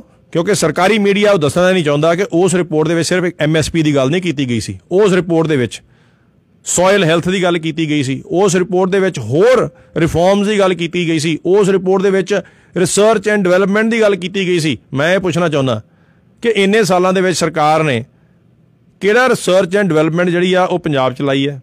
ਕਿਹੜੀ ਰਿਸਰਚ ਐਂਡ ਡਿਵੈਲਪਮੈਂਟ ਜਿਹੜੀ ਆ ਉਹ ਪਿੰਡ ਦੇ ਵਿੱਚ ਕਿਸੇ ਵੀ ਭਾਰਤ ਦੇ ਪਿੰਡ ਵਿੱਚ ਲਾਈ ਹੈ? ਠੀਕ ਹੈ? ਕਿਉਂ ਨਹੀਂ ਪੰ- ਕਿਸਾਨਾਂ ਕੋਲ ਰਿਸਰਚ ਐਂਡ ਡਿਵੈਲਪਮੈਂਟ ਦਾ ਸਾਧਨ ਦਿੱਤਾ ਜਾ ਰਿਹਾ? ਕਿਉਂ ਉਹਦੇ ਵਾਸਤੇ ਸਾਨੂੰ ਬਿਰਲਾ, ਟਾਟਾ ਅੰਬਾਨੀ ਅਡਾਨੀ ਇਹਨਾਂ ਦੀ ਲੋੜ ਪੈ ਰਹੀ ਹੈ। ਸ- ਮਗਰ, ਵੇਖੋ, ਹਾਸੇ ਵਾਲੀ ਗੱਲ ਇਹ ਹੈ ਕਿ ਸ਼ਾਇਦ ਸਰਕਾਰ ਇਹ ਸੋਚਦੀ ਹੈ ਕਿ ਸਾਰੀ ਦੁਨੀਆ ਅਨਪੜ੍ਹ ਹੈ, ਪਰ ਮਿਸਲੈਡ ਹੈ। ਉਸ ਰਿਪੋਰਟ ਦੇ ਵਿੱਚ ਸੋਇਲ ਰਿਪੋਰਟ ਆਈ ਸੀ ਕਿ ਸੋਇਲ ਟੈਸਟ ਕੀਤੀ ਜਾਏਗੀ। ਉਹ ਸੋਇਲ ਟੈਸਟ ਕਰਾਈ ਜਾਏਗੀ, ਕਿਸਾਨ ਨੂੰ ਦੱਸਿਆ ਜਾਏਗਾ ਕਿ ਇਹਨੂੰ ਕਿੰਨੀ ਖਾਦ ਚਾਹੀਦੀ ਹੈ। ਇਹਨੂੰ ਜਿਵੇਂ ਸਾਡਾ ਇੱਕ ਹੈਲਥ ਕਾਰਡ ਹੁੰਦਾ ਹੈ, ਇਸੇ ਤਰ੍ਹਾਂ ਖੇਤ ਦਾ ਵੀ ਇੱਕ ਹੈਲਥ ਕਾਰਡ ਹੋਏਗਾ, ਜਿਹਦੇ ਵਿੱਚ ਜਿਹਨੂੰ ਟੈਸਟ ਕੀਤਾ ਜਾਏਗਾ, ਉਹਨੂੰ ਦੱਸਿਆ ਜਾਏਗਾ ਇਹਨੂੰ ਕਿਹੜੇ ਟੌਨਿਕਸ ਚਾਹੀਦੇ ਨੇ, ਇਹਨੂੰ ਕਿਹੜੇ ਸਪਲੀਮੈਂਟ ਚਾਹੀਦੇ ਨੇ, ਇਹਨੂੰ ਕਿੰਨੀ ਖਾਦ ਚਾਹੀਦੀ ਆ, ਅਗਲੀ ਖੇਤੀ ਇਹਦੇ ਚ ਕਿਹੜੀ ਲਾਈ ਜਾ ਸਕਦੀ ਹੈ ਮੈਂ ਸੁਣਨ ਵਾਲਿਆਂ ਨੂੰ ਔਰ ਖਾਸ ਤੌਰ ਤੇ ਉਹਨਾਂ ਭਗਤਾਂ ਨੂੰ ਜਰੂਰ ਦੱਸਣਾ ਚਾਹੁੰਦਾ ਕਿ ਪੰਜਾਬ ਦੇ ਵਿੱਚ 100% ਇਹ ਸਵਾਮੀਨਾਥਨ ਰਿਪੋਰਟ ਦੀ ਇਹ ਵਾਲੀ ਰਿਪੋਰਟ ਜਿਹੜੀ ਉਹ ਲਾਗੂ ਹੋ ਚੁੱਕੀ ਹੈ ਸਰਕਾਰ ਚੈਰੀ ਪਿਕ ਕਰਦੀ ਹੈ ਇੱਕ ਉਸੇ ਰਿਪੋਰਟ ਨੂੰ ਨਕਾਰਿਆ ਗਿਆ ਹੈ। ਉਸੇ ਰਿਪੋਰਟ ਨੂੰ 2015 ਰਿਟਨ ਐਫੀਡੇਵਿਟ ਵਿੱਚ ਕਿਹਾ ਗਿਆ ਹੈ ਕਿ ਅਸੀਂ ਇਹ ਰਿਪੋਰਟ ਜਿਹੜੀ ਆ ਉਹਨੂੰ ਲਾਗੂ ਨਹੀਂ ਕਰਾਂਗੇ, ਮਗਰ ਉਹਦੇ ਵਿੱਚੋਂ ਸੋਇਲ ਵਾਲਾ ਕੰਮ ਜਿਹੜਾ ਆ ਉਹ ਲਾਗੂ ਕਰਤਾ ਗਿਆ ਹੈ। ਪੰਜਾਬ ਦੇ ਵਿੱਚ 90% ਕਿਸਾਨ ਜਿਹੜੇ ਆਪਣੀ ਸੋਇਲ ਟੈਸਟਿੰਗ ਕਰਾਉਂਦੇ ਆ। ਸ਼ਾਇਦ ਇਹ ਇਹਨਾਂ ਭਗਤਾਂ ਨੂੰ ਪਤਾ ਨਹੀਂ, ਕਿਉਂਕਿ ਇਹਨਾਂ ਭਗਤਾਂ ਨੇ ਕਦੀ ਪੈਲੀ ਵਿੱਚ ਜ਼- ਪੈਰ ਨਹੀਂ ਪਾਇਆ। ਇਹਨਾਂ ਭਗਤਾਂ ਨੇ ਕਦੀ ਕੋਈ ਰਾਤ ਨੂੰ ਖੜੇ ਹੋ ਕੇ ਪਾਣੀ ਨਹੀਂ ਲਾਇਆ। ਇਹਨਾਂ ਨੂੰ ਸ਼ਾਇਦ ਕਿਸਾਨਾਂ ਦੀਆਂ ਮੁਸ਼ਕਲਾਂ ਦਾ, ਉਹਨਾਂ ਦੇ ਚੈਲੰਜਸ ਦਾ ਪਤਾ ਨਹੀਂ। ਇਸੇ ਕਰਕੇ ਸ਼ਾਇਦ ਇਹਨਾਂ ਨੂੰ ਇਹ ਵੀ ਨਹੀਂ ਪਤਾ ਕਿ ਕਿਸਾਨ ਤਾਂ ਸੋਇਲ ਟੈਸਟ ਕਰਾਉਂਦੇ ਆ ਔਰ ਇਹ ਸੋਇਲ ਟੈਸਟ ਦੀ ਪ੍ਰਪੋਜ਼ਲ ਜਿਹੜੀ ਆ ਇਹ ਉਸੇ ਹੀ ਰਿਪੋਰਟ ਦੇ ਵਿੱਚ ਆਈ ਹੈ ਜਿੰਨੀ ਰਿਪੋਰਟ ਨੂੰ 2015 ਐਫੀਡੇਵਿਟ ਦੇ ਥਾਂ ਮਨਾ ਕਰਤਾ ਗਿਆ ਉਹਦੀ ਐਮਐਸਪੀ ਅਸੀਂ ਲਾਗੂ ਨਹੀਂ ਕਰਾਂਗੇ ਕਿਉਂਕਿ ਉਹਦੇ ਨਾਲ ਕਿਸਾਨ ਨੂੰ ਕੈਪੀਟਲ ਮਿਲਦੀ ਹੈ ਉਹਦੇ ਵਿੱਚੋਂ ਸੋਇਲ ਟੈਸਟਿੰਗ ਜਿਹੜੀ ਅਸੀਂ ਜ਼ਰੂਰ ਕਰਾਵਾਂਗੇ ਕਿਉਂਕਿ ਸੋਇਲ ਟੈਸਟਿੰਗ ਉੱਤੇ ਕਿਸਾਨ ਦਾ ਖਰਚਾ ਹੁੰਦਾ ਅਸੀਂ ਰਿਸਰਚ ਐਂਡ ਡਿਵੈਲਪਮੈਂਟ ਜਿਹੜੀ ਆ ਉਹ ਕਿਸਾਨ ਦੇ ਕੋਲ ਨਹੀਂ ਪਹੁੰਚਾਵਾਂਗੇ ਕਿਉਂਕਿ ਉਹਦੇ ਵਾਸਤੇ ਅਸੀਂ ਅਡਾਨੀ ਅੰਬਾਨੀ ਰੱਖੇ ਹੋਏ ਆ ਉਹ ਸਾਨੂੰ ਦੱਸਣਗੇ, ਇੱਕ ਕਿਸਾਨ ਨੂੰ ਦੱਸਣਗੇ, ਜਿਹਦੀ ਜ਼ਮੀਨ ਜਿਹਦੀ ਸਾਰੀ ਉਮਰ ਲੰਘੀ, ਖਾਨਦਾਨੀ ਲੰਘੀ, ਕਿ ਕਿਹੜਾ ਕਿਹੜਾ ਉਹਦੇ ਚ ਫਸਲ ਚ ਸਬ ਕੀ ਉਹਦੇ ਚ ਬੀ ਪਾਉਣਾ ਚਾਹੀਦਾ, ਕੀ ਉਹਦੇ ਚ ਪੈਸਟੀਸਾਈਡ ਯੂਜ਼ ਕਰਨੇ ਚਾਹੀਦੇ ਆ। ਓਕੇ ਮਗਰ ਜਿਨ੍ਹਾਂ ਬੰਦਿਆਂ ਨੇ ਕਦੀ ਖੇਤੀ ਕੀਤੀ ਨਹੀਂ, ਉਹਨਾਂ ਦੇ ਥਰੂ ਅਸੀਂ ਰਿਫਾਰਮ ਕਰਨਾ ਚਾਹੁੰਦੇ ਆ ਜੇ ਸਰਕਾਰ ਸਿਰਫ ਉਹੀ ਰਿਪੋਰਟ ਲਾਗੂ ਕਰ ਦੇ, ਤਾਂ ਰਿਫਾਰਮ ਆਟੋਮੈਟਿਕਲੀ ਆ ਜਾਏਗਾ। ਜਦੋਂ ਕਿਸਾਨ ਦੇ ਕੋਲ ਪੈਸਾ ਆਏਗਾ, ਉੱਥੇ ਆਟੋਮੈਟਿਕਲੀ ਰਿਫਾਰਮਸ ਆਉਣਗੇ, ਉੱਥੇ ਆਟੋਮੈਟਿਕਲੀ ਨਵੀਆਂ ਟੈਕਨੋਲੋਜੀਜ਼ ਆਉਣਗੀਆਂ। ਇੰਨਾ ਹੋਣ ਦੇ ਬਾਵਜੂਦ ਵੀ ਅੱਜ ਬੈਸਟ ਜਿਹੜੇ ਟੈਕਨੋਲੋਜੀ ਆ ਬੈਸਟ ਸਾਧਨ ਨੇ, ਚਾਹੇ ਉਹ ਕੰਬਾਈਨ ਦੇ ਨਾਲ ਨੇ, ਚਾਹੇ ਟਰੈਕਟਰਾਂ ਦੇ ਨਾਲ ਨੇ, ਕਿਸਾਨ ਫੇਰ ਵੀ ਔਖਾ ਸੌਖਾ ਉੱਥੇ ਆਪਣੇ ਆਪ ਹੀ ਕਰ ਰਿਹਾ। ਇੱਥੇ ਹੀ ਬਹੁਤ ਸਾਰੇ ਸਰਕਾਰੀ ਮੀਡੀਆ ਇਹ ਵੀ ਦੱਸਦਾ ਹੈ ਕਿ ਜੀ, ਇਹ ਸਿਰਫ ਪੰਜਾਬ ਯੂਪੀ ਥੋੜੇ ਬਹੁਤ ਹਰਿਆਣੇ ਦੇ ਕਿਸਾਨ ਹੈ, ਸਿਰਫ ਉਹਨਾਂ ਨੂੰ ਕਿਉਂ ਪ੍ਰੋਬਲਮ ਹੋ ਰਹੀ ਹੈ? ਮੈਂ ਉਹਨਾਂ ਭਗਤਾਂ ਲਈ ਜ਼ਰੂਰ ਦੱਸਣਾ ਚਾਹੁੰਦਾ ਕਿ ਐਮਐਸਪੀ ਬਿਹਾਰ 'ਚ 2006 'ਚ ਬੰਦ ਹੋ ਚੁੱਕੀ ਹੈ। ਔਰ ਅੱਜ ਉੱਥੇ ਐਵਰੇਜ ਇਹ ਤੁਹਾਡੀਆਂ ਹੀ ਰਿਪੋਰਟਸ ਤੁਹਾਡੇ ਹੀ ਗੂਗਲ ਤੁਹਾਡੀਆਂ ਹੀ ਸਾਈਟਸ ਦੱਸ ਰਹੀਆਂ ਨੇ ਕਿ ਬਿਹਾਰ ਦੇ ਵਿੱਚ ਐਵਰੇਜ ਕਣਕ 600 ਤੋਂ ਲੈ ਕੇ 800 ਰੁਪਏ ਦੇ ਵਿੱਚ ਵਿਕੀ ਹੈ। ਇਸੇ ਕਰਕੇ ਇੱਕ ਬਿਹਾਰ ਦਾ ਕਿਸਾਨ ਪੰਜਾਬ 'ਚ ਆ ਕੇ ਦਿਹਾੜੀ ਕਰਦਾ ਹੈ। ਪੰਜਾਬ ਦੇ ਖੇਤਾਂ 'ਚ ਆ ਕੇ ਕੰਮ ਕਰਦਾ ਹੈ। ਕਿਉਂਕਿ ਉੱਥੇ ਐਮਐਸਪੀ ਹੈ ਨਹੀਂ ਉੱਥੇ ਗਰੀਬੀ ਪਿੰਡਾਂ ਦੇ ਵਿੱਚ ਸਿਰਫ ਇਸੇ ਕਰਕੇ ਹੀ ਹੈ ਕਿ ਉੱਥੇ ਐਕਸਪਲੋਇਟੇਸ਼ਨ ਹੈ ਔਰ ਮੈਂ ਇਸ ਵਰਡ ਦਾ ਦੁਬਾਰਾ ਇਸਤੇਮਾਲ ਕਰ ਰਿਹਾ ਕੋਈ ਵੀ ਕਿਸਾਨ ਜਿਹੜਾ ਉੱਥੇ ਠੰਡ 'ਚ ਮਰ ਰਿਹਾ ਹੈ, ਠੰਡ 'ਚ ਬੈਠਾ ਹੈ, ਉਹ ਰਿਫਾਰਮਸ ਦੇ ਅਗੇਂਸਟ ਨਹੀਂ ਬੋਲ ਰਿਹਾ ਹੈ ਇਹ ਵੀ ਸਰਕਾਰੀ ਮੀਡੀਆ ਔਰ ਇਹ ਭਗਤ ਜਿਹੜੇ ਆ, ਸਾਰੀ ਦੁਨੀਆ ਨੂੰ ਇਹ ਦੱਸਣ ਦੀ ਕੋਸ਼ਿਸ਼ ਕਰ ਰਿਹਾ ਕਿ ਰਿਫਾਰਮ ਚਾਹੀਦੇ ਨੇ। ਕਿਸਾਨ ਖੁਦ ਕਹਿ ਰਹੇ ਨੇ, ਸਾਨੂੰ ਰਿਫਾਰਮ ਦਿਓ, ਸਾਨੂੰ ਰਿਫਾਰਮ ਨਾਲ ਕੋਈ ਪ੍ਰੋਬਲਮ ਨਹੀਂ। ਸਾਨੂੰ ਪ੍ਰੋਬਲਮ ਹੈ ਜਿਹੜੇ ਤੁਸੀਂ ਵਿੱਚ ਇਨ ਬਿਟਵੀਨ ਦਾ ਲਾਈਨਸ ਇਹਨਾਂ ਕਾਨੂੰਨਾਂ ਦੇ ਵਿੱਚ ਐਸੇ ਗੈਪ ਛੱਡੇ ਨੇ, ਜਿਹਦੇ ਨਾਲ ਅਸੀਂ ਐਕਸਪਲੋਇਟ ਹੋਵਾਂਗੇ। ਜੇ ਕੋਈ ਸਰਕਾਰੀ ਬਿਊਰੋਕਰੈਟ ਕੋਈ ਮੈਂਬਰ ਪਾਰਲੀਮੈਂਟ ਕੋਈ ਮਿਨਿਸਟਰ ਇਹ ਦੱਸਣ ਦੀ ਕੋਸ਼ਿਸ਼ ਕਰ ਰਿਹਾ ਹੈ ਔਰ ਕੋਈ ਵੀ ਭਗਤ ਇਹ ਸੋਚਣ ਦੀ ਕੋਸ਼ਿਸ਼ ਕਰ ਰਿਹਾ ਹੈ ਕਿ ਇੱਕ ਕੰਟਰੈਕਟ ਦੇ ਵਿੱਚ ਅਗਰ ਇੱਕ ਪਾਸੇ ਕਿਸਾਨ ਹੈ, ਜਿਹਦੇ ਕੋਲ 4 ਕਿੱਲੇ ਪੈਲੀ ਹੈ, ਉਹ ਦੂਜੇ ਪਾਸੇ ਅਡਾਨੀ ਜਾਂ ਅੰਬਾਨੀ ਹੈ, ਤੇ ਉਹਨੂੰ ਇਹ ਤੁਸੀਂ ਪ੍ਰੋਵੀਜ਼ਨ ਦੇਤੀ ਹੈ ਕਿ ਜੇ ਕਿਸਾਨ ਚਾਹੇ ਅਮੈਂਡਮੈਂਟ ਸੁਣੋ, ਇਹਨਾਂ ਦੀ ਹਾਸਾ ਆਉਂਦਾ ਆ, ਐਸੀ ਮੂਰਖਤਾ ਦੇ ਉੱਤੇ। ਅਮੈਂਡਮੈਂਟ ਇਹ ਹੈ ਜੀ ਕਿ ਤੁਸੀਂ ਜੀ ਐਸਡੀਐਮ ਕੋ ਨਹੀਂ ਜਾਣਾ, ਕੋਈ ਗੱਲ ਨਹੀਂ। ਤੁਸੀਂ ਕੋਰਟ 'ਚ ਚਲ ਜਿਓ ਤੁਹਾਨੂੰ ਅਸੀਂ ਪ੍ਰੋਵੀਜ਼ਨ ਦੇ ਰਹੇ ਹਾਂ। ਇੱਕ ਪਾਸੇ ਤਾਂ ਪ੍ਰਧਾਨ ਮੰਤਰੀ ਜੀ ਗੱਲ ਕਰਦੇ ਨੇ, ਮੈਂ ਚਾਹ ਪਿਆਉਂਦਾ ਸੀ।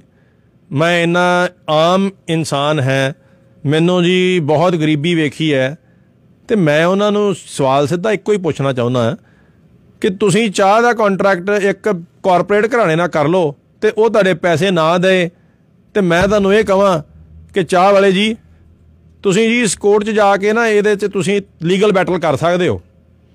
ਮੈਨੂੰ ਲੱਗਦਾ ਕਿ ਉਹ ਗਰੀਬ ਜਿਹੜਾ ਮੇਰੇ ਮੂੰਹ ਤੇ ਥੁੱਕੇਗਾ, ਸਿਰਫ ਇਸ ਕਰਕੇ ਕਿ ਤੇਰੇ ਤੋਂ ਵੱਡਾ ਕੋਈ ਦੁਨੀਆ 'ਚ ਮੂਰਖ ਨਹੀਂ। ਕਿ ਇੱਕ ਪੈਸੇ ਦਾ ਮੇਰੇ ਪੈਸੇ ਮਾਰੇ ਗਏ, ਤੇ ਦੂਸਰੇ ਪਾਸੇ ਤੁਸੀਂ ਮੈਨੂੰ ਇਹ ਸਲਾਹ ਦੇ ਰਹੇ ਹੋ ਕਿ ਜਾ ਕੇ ਕੋਰਟ 'ਚ ਤੁਸੀਂ ਹੁਣ ਲੀਗਲ ਬੈਟਲ ਲੜ ਲਓ, ਉਹ ਵੀ ਅੰਬਾਨੀ ਅਡਾਨੀਆਂ ਦੇ ਅਗੇਂਸਟ।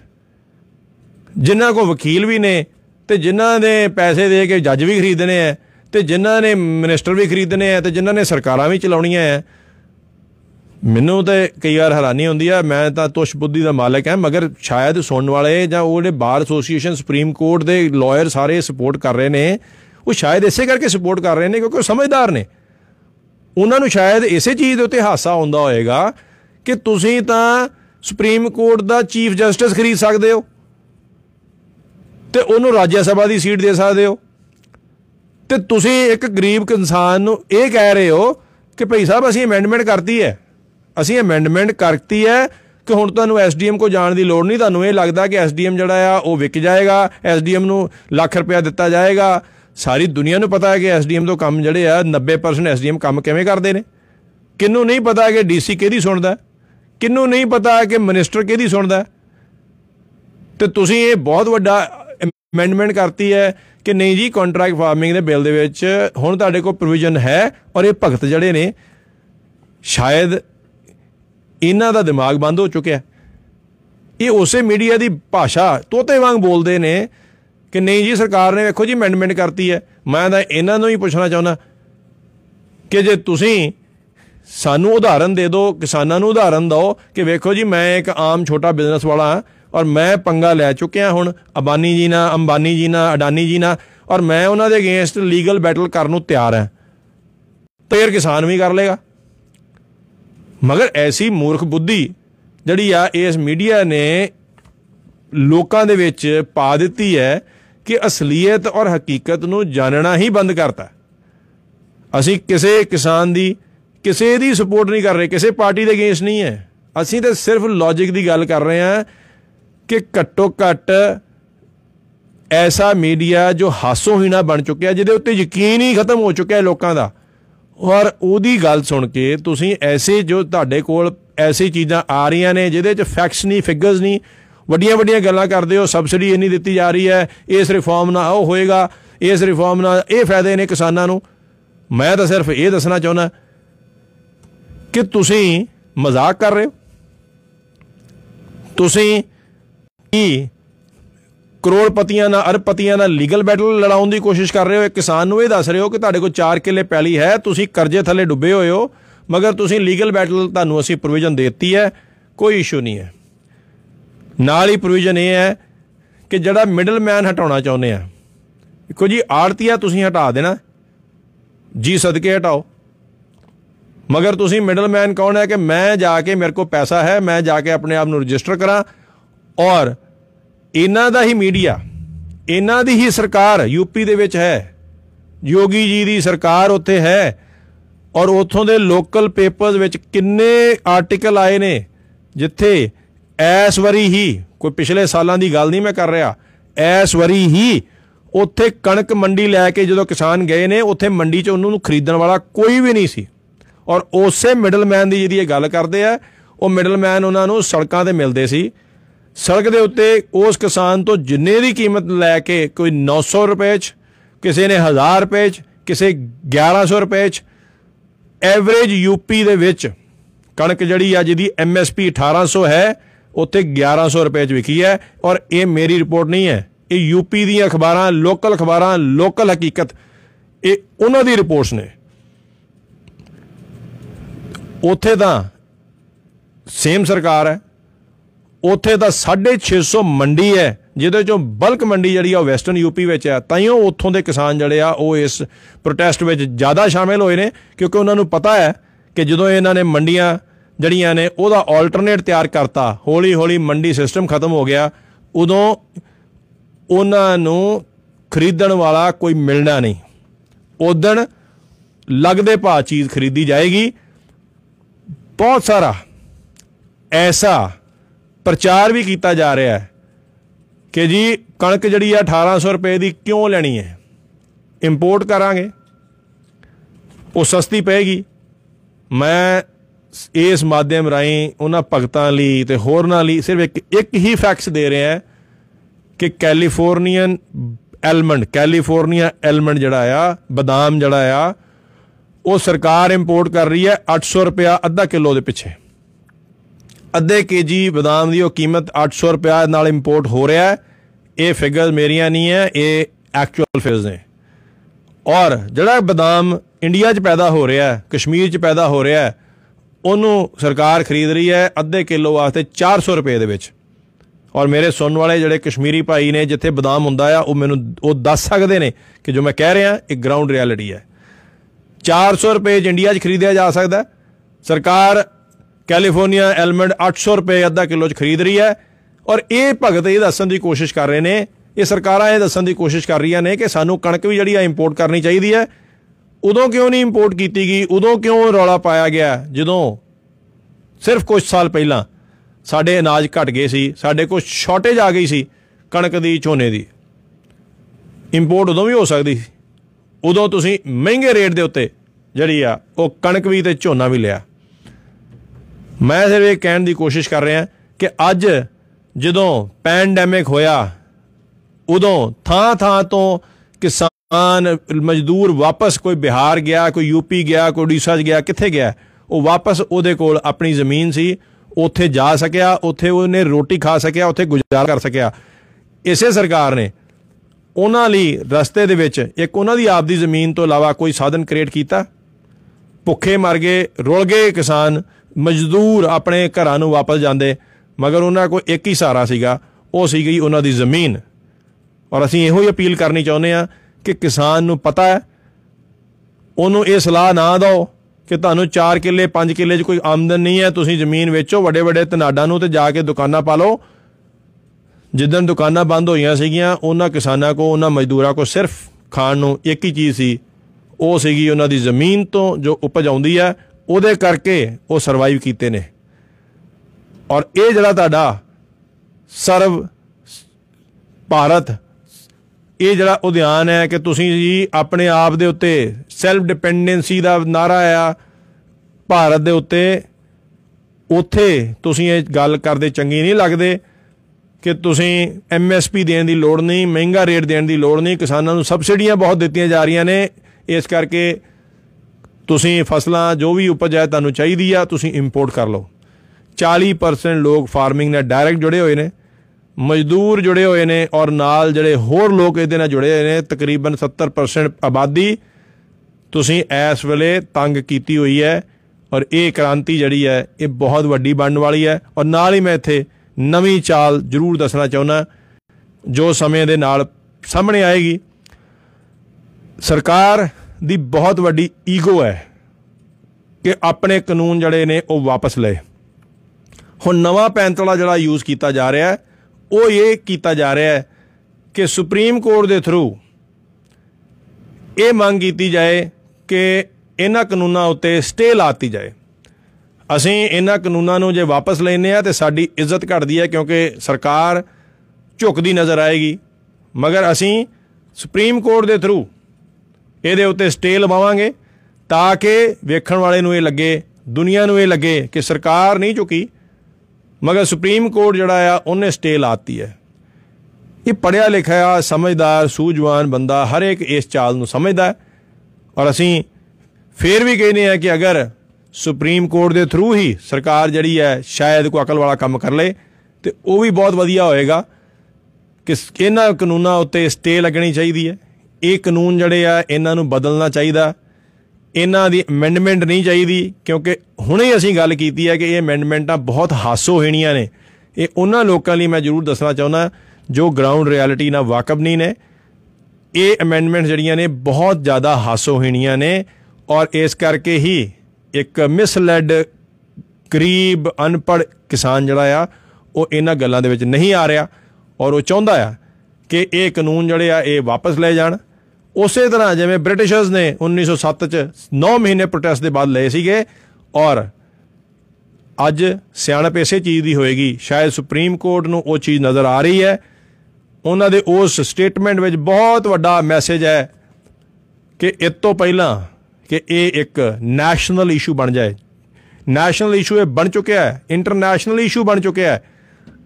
ਉਸ ਤੋਂ ਪਹਿਲਾਂ ਸਰਕਾਰ ਨੂੰ ਇਹਦਾ ਕਿਸਾਨਾਂ ਨੂੰ ਕਿਸੇ ਨਾ ਕੁਝ ਹੱਲ ਲੱਭ ਲੈਣਾ ਚਾਹੀਦਾ, ਕਿਉਂਕਿ ਉਹਨਾਂ ਨੂੰ ਖਤਰਾ ਨਜ਼ਰ ਆ ਰਿਹਾ ਇਹ ਤੇ ਸ਼ੁਕਰ ਮਨਾਉਣਾ ਚਾਹੀਦਾ ਕਿ ਸਰਕਾਰ ਨੂੰ ਕਿ ਇਹ ਕਿਸਾਨ ਏਕਤਾ ਮੈਜੋਰਿਟੀ ਜਿਹੜੀ ਆ ਇਕੱਠੀ ਇਹ ਚੀਜ਼ ਕਰ ਰਹੀ ਹੈ।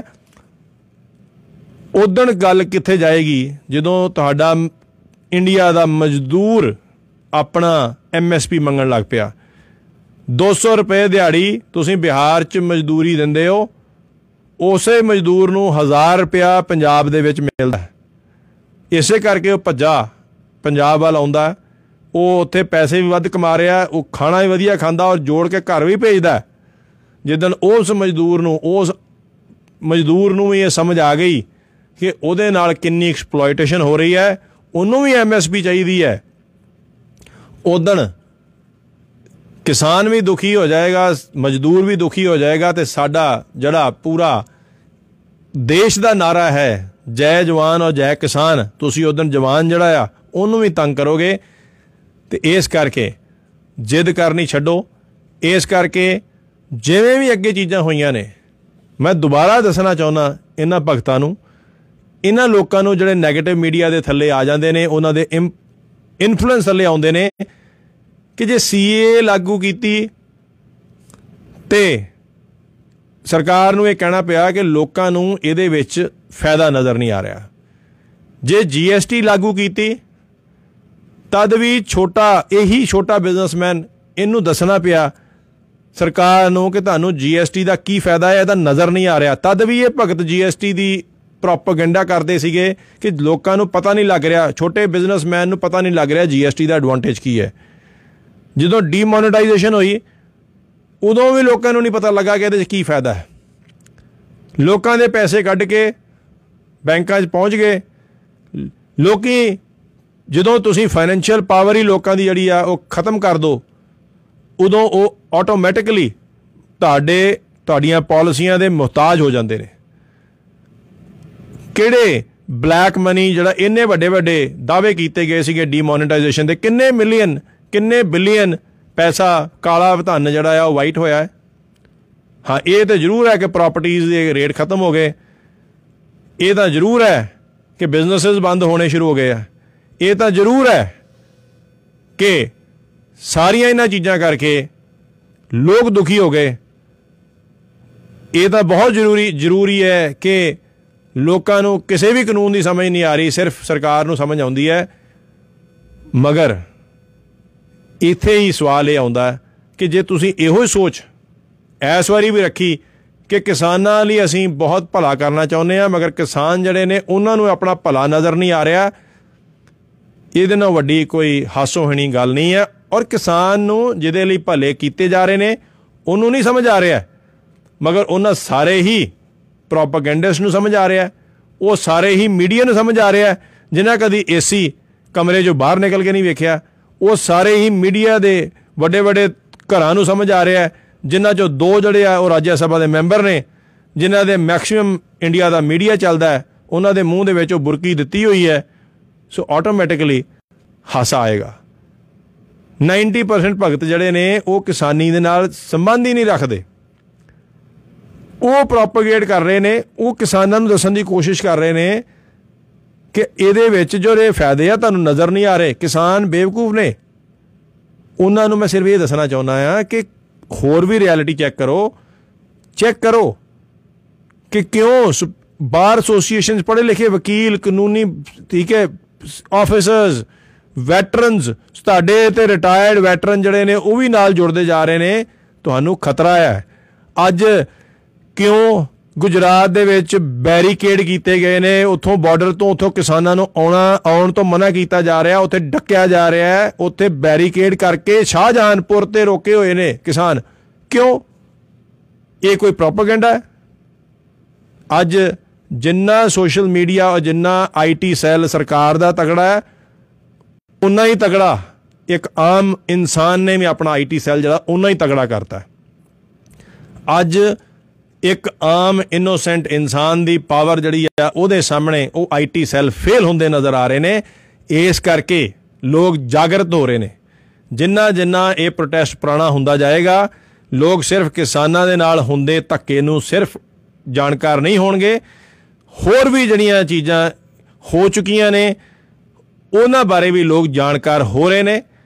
ਇਸੇ ਕਰਕੇ ਹੀ ਇਹ ਇੱਕ ਨੈਸ਼ਨਲ ਇਸ਼ੂ ਬਣ ਚੁੱਕਿਆ। ਹੈ ਇਹ ਸੁਪਰੀਮ ਕੋਰਟ ਇਹਦੇ ਵਿੱਚ ਇਨਵੋਲਵ ਹੋ ਰਿਹਾ ਹੈ ਔਰ ਉਹ ਇਸ ਚੀਜ਼ ਦੀ ਚਿੰਤਾ ਜਤਾ ਰਿਹਾ ਹੈ ਕਿ ਇਹ ਨੈਸ਼ਨਲ ਇਸ਼ੂ ਬਣ ਤੋਂ ਪਹਿਲਾਂ ਇਹਨੂੰ ਰੋਕ ਲਓ।